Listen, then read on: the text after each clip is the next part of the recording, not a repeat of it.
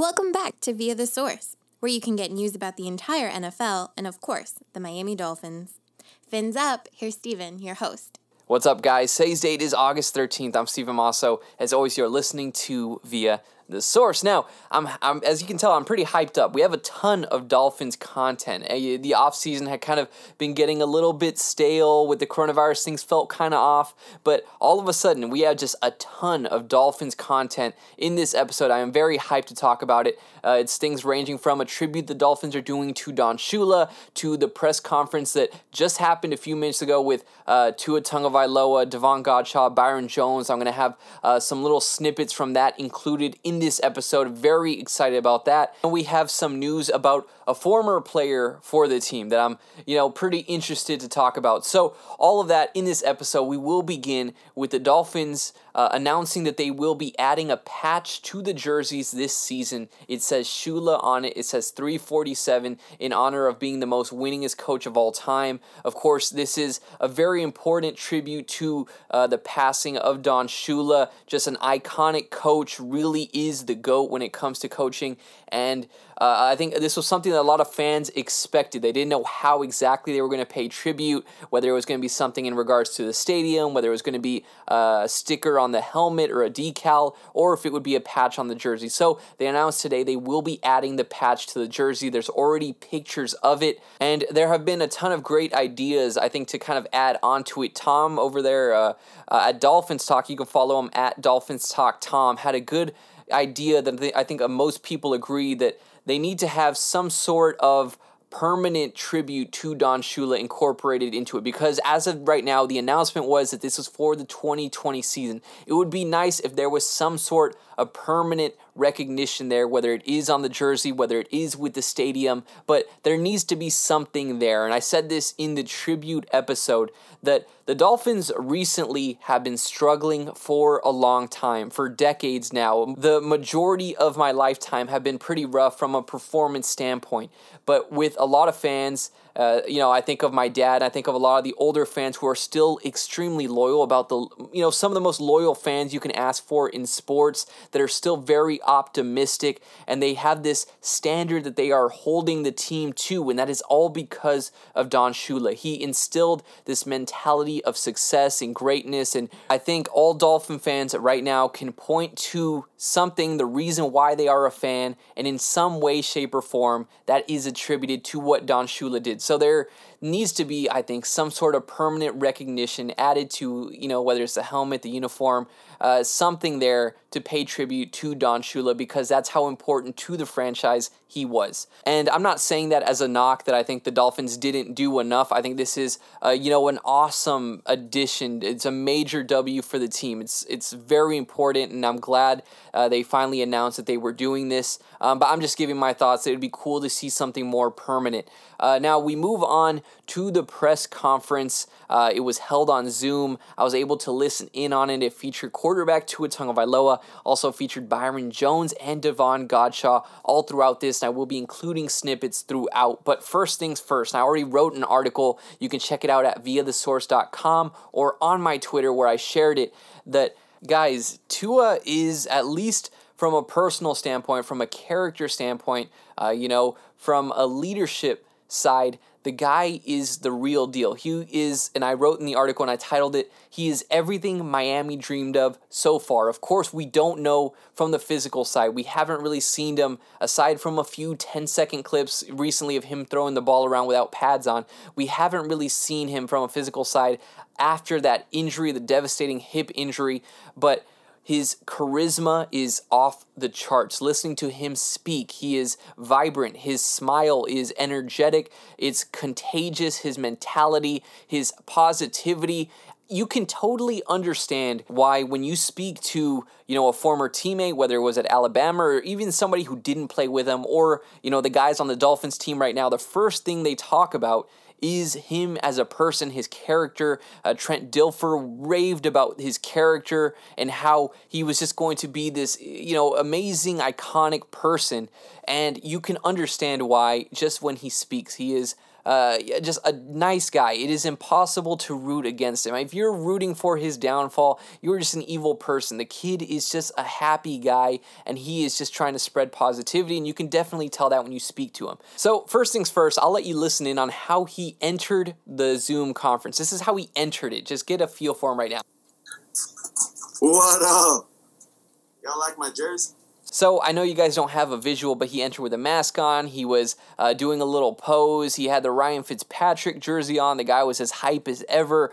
And he talked about Fitzpatrick and how important Fitzpatrick has been to him growing so far in his rookie year. And here's what he had to say about Ryan Fitzpatrick. And to be behind like a professional like that, to me, it's it's kind of mind boggling how down to earth he is. It's it's one of those things where it's this this guy gets it. I don't know what it is, but but he gets it. Um, and uh, that saying goes true. It, it says, you know, if if you want to get somewhere fast, you go alone. But if you want to do it with purpose, you bring people with you. And I think Fitz Fitz has done a tremendous job in trying to help shape and mold me, you know, and Josh as well. Now, he was asked about his injury and how he is kind of expecting things to feel when he first gets hit. He said that he is still uh, a little bit unsure about that, that it's something that you won't really know until it actually happens. He says, as of right now, he feels pretty good. There's nothing to suggest that anything would be bad, but he says that even him, he doesn't know how things are going to feel until he initially gets hit. But aside from the injury, there is the possibility still of the season being canceled. Uh, uh, you know, Major League Baseball has had their fair share of issues. The NBA was able to kind of uh, limit those issues by incorporating a bubble where they have the guys basically under lockdown. No one gets in, nobody gets out, and they're able to contain the virus in that way. Now, the NFL has no plans to incorporate a bubble, so there is still talks that maybe the season will be canceled. I'm not sure how true it is, but they asked Tua how he feels about the possibility of this season being canceled, and here is what he had to say about that. Um, but to say if if we didn't have a season, I mean, I, I don't think it, it would just be me that would be bummed. I think our whole team would be bummed and other teams as well.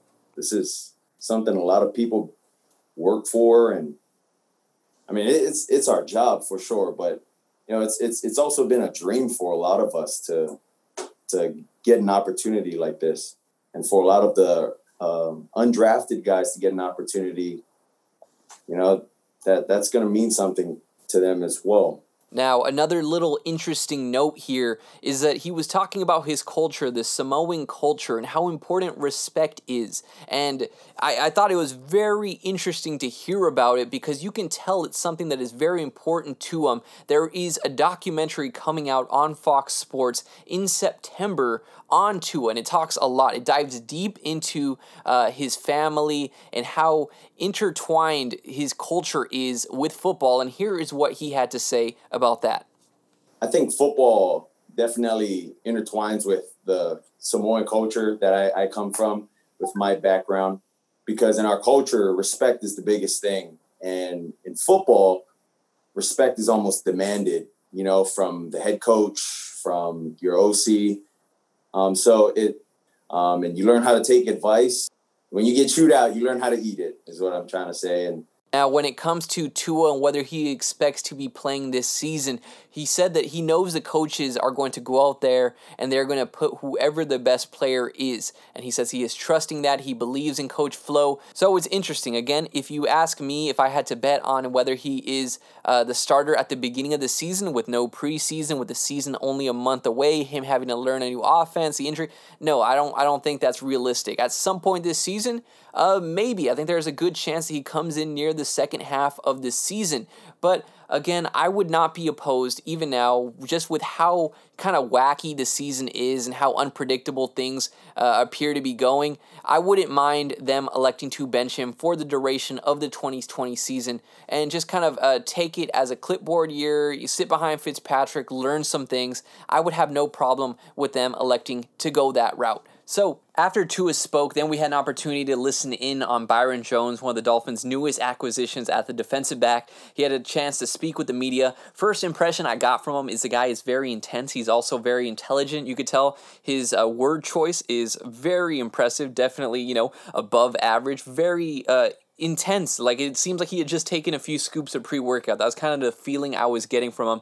He was very quick and on his feet with how he was talking. Now, a few of the things they were asking about is what were you expecting from a defensive standpoint? What kind of scheme? And he says to expect a lot more man. He thinks they have the secondary for it. They asked him if he thinks that him and Xavier Howard will be uh, the best secondary duo in the entire NFL. And he said that they're certainly working towards it. He said that one thing that he, in particular is working a lot at is his ability as a ball hawk. He even mentioned that Xavier Howard, as of right now, he thinks is a lot better at that skill set than him right now. They asked him how he expects to improve, and he said it is just like any other skill. You have to work towards it every single day, and that that is what he is doing right now. Now, here's a little snippet from what he said. He was describing the current state of the team, and I thought it was very interesting how he described it. Here he is. This is a young roster. There's no going around that, um, but that's exciting.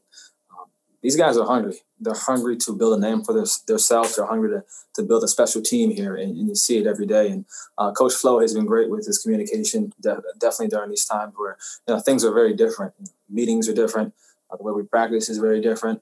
Um, his intensity when he speaks to us, it's apparent, you know, right away. Now, after Byron Jones, we had an opportunity to speak with Davon Godchaux, and it was a lot of the focus was on uh, the COVID test. He was on the COVID 19 slash reserve list for a bit, and then he was uh, promptly removed from it. And they asked him about it, and he said that right when he was placed on this list, that he knew it was a false. And he said he knew that because they told him all the way back in June that he already had the antibodies for it. So he said that's a common occurrence that guys are being placed on the list with false positives, and then after a few days, they are being promptly removed when they are able to determine that it is again a false positive. So that wraps up how uh, the Zoom press conference was. Again, the little summary of it Tua, just an incredible speaker, a guy of very high character, very easy to see why people gravitate towards him so much and how his, uh, you know, his attitude and mentality are just so contagious. Byron Jones, just a very intense speaker,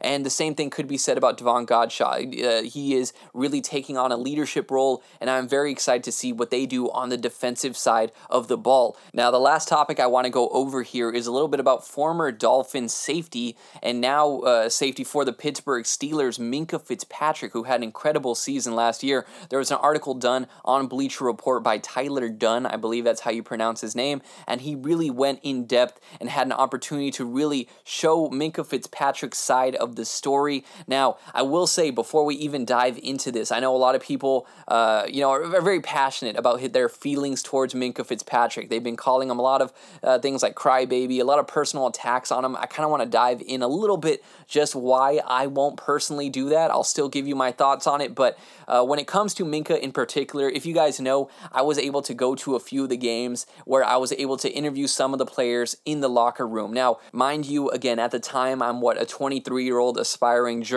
slash broadcaster. I don't have a lot of the networking. I don't have relationship with these players that a lot of the beat writers who have been there for years already have. So when I'm there, you know, I'm still trying to uh, gain respect and still trying to get interviews with some of these players who, you know, sometimes these guys only want to talk to the beat writer they're comfortable with or somebody that they already have a, you know, a relationship with and they're comfortable or maybe a bigger name at a bigger media outlet. So I'm going in there, and Minkah Fitzpatrick was one of these players that at the time was extremely respectful to me. Uh, he gave me as much time as I needed for these one on one interviews, and overall, he was just extremely respectful. And at the time, he was a rookie. I believe he was even younger than me. So just him doing a gesture like that, I'm not going to go back and turn on him after what he did because on a personal level, it meant a lot to have somebody show that kind of respect when I was at, you know, that point in my career. And it wasn't just him. Other guys I can name in particular, Bobby McCain, outstanding person. Another guy who gave me just a, as much time as I needed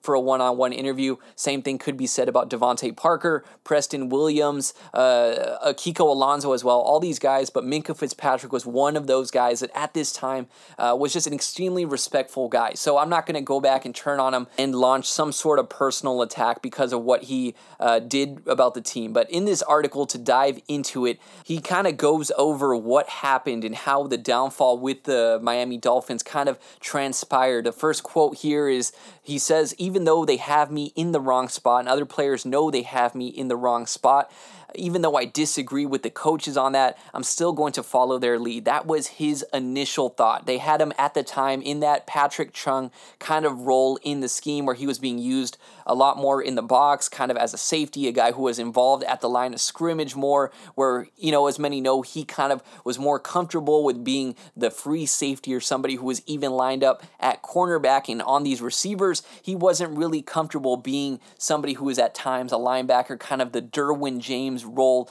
that it seemed like the Dolphins wanted to use him as. So at practice, they were kind of uh, preparing him for this new role. They had him pulling guards and tackles. He said it was messing up my skill set. I was working in these hand fighting drills against tight ends and working on hitting the bags and stuff like that. And eventually, it got to a point where he full on left those drills, jogged across the field to the one on ones, and he said that he wasn't going to, quote, sit there all day and punch a bag. So, of course, that's already disappointing to hear that's already kind of beginning to show how things are going to eventually unravel. But then he said it got to the point where, if you remember the game against the Baltimore Ravens, he said that he didn't even know the guys' names who he was working with out there on the field, that he was looking at the guys around him in the secondary. He didn't know who some of these guys were. He didn't even know what to call them or how to address them. They end up going out there and just getting completely destroyed in that game. And he said that that was basically the breaking point for him, and he ended up requesting a trade.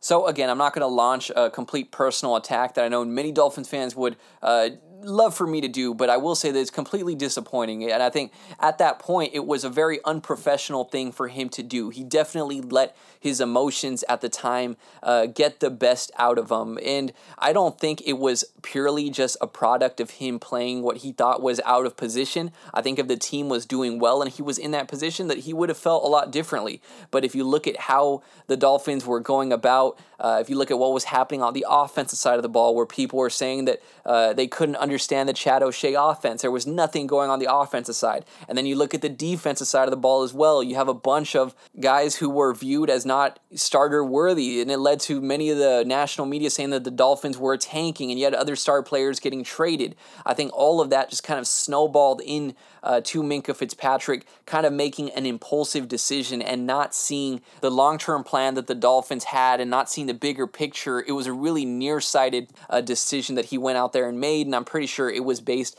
a lot on emotions, on just and just getting beat that bad. I'm sure Minkah Fitzpatrick, you know, he was with Alabama before. I'm sure in high school before that he was not really accustomed to losing in the manner that the Dolphins did, and I'm sure that also played a part in his decision. Now, uh, in hindsight, I'm certain that he is going to look at this and say that it was completely the right decision to make. If you look at what he did last season, he was a Pro Bowler, first team All Pro, just an absolutely outstanding season for him uh, to the point where a lot of Dolphins fans are viewing this and saying, hey, maybe we made the wrong decision here by letting him go. He said that he wants to be the next Ed Reed. He wants to be the next Troy Polamalu. So as of right now, maybe it's still too early to evaluate this trade and say who won and who lost the trade, but as of right now, Minkah Fitzpatrick, first team All Pro in his second year, that is going to be, you know, it's going to be hard to really swallow that if it ends up hurting them. They ended up getting Austin Jackson with it. They need help at the offensive line. He has the potential to turn into something over there at the tackle position. Tua definitely needs all the help he can get in the future, so it's something that could be beneficial long term for Tua and his development. And I don't want to downplay the importance of it, but I can understand the argument and the frustration with Dolphins fans saying that, hey, maybe we shouldn't have granted his wish just to be traded, and maybe we shouldn't have listened to him so quick. Again, this was a guy who was in his second year. He could have been making this uh, uh, request for a trade out of uh, impulse or out of emotion, but whatever the Dolphins must have felt too disrespected by what he was doing in practice and how he confronted Brian Flores in the request for a trade, maybe it was just too much. So, guys, let me know what you think. That is how I'm going to wrap up this episode. As always, if you want to follow me on Twitter, you can at via the source or my personal account that is at Shady Steven. If you could leave a review on the Apple Podcast app, that would be a tremendous help, and I, I'm very grateful for when you guys do that. If you have any questions or topics that you would like for me to discuss in the future episodes, feel free to reach out to me and send them on Twitter. That is again at via the source, and I will discuss them in future episodes. But until next time, guys, I'm Steven Masso, and this was Via the Source.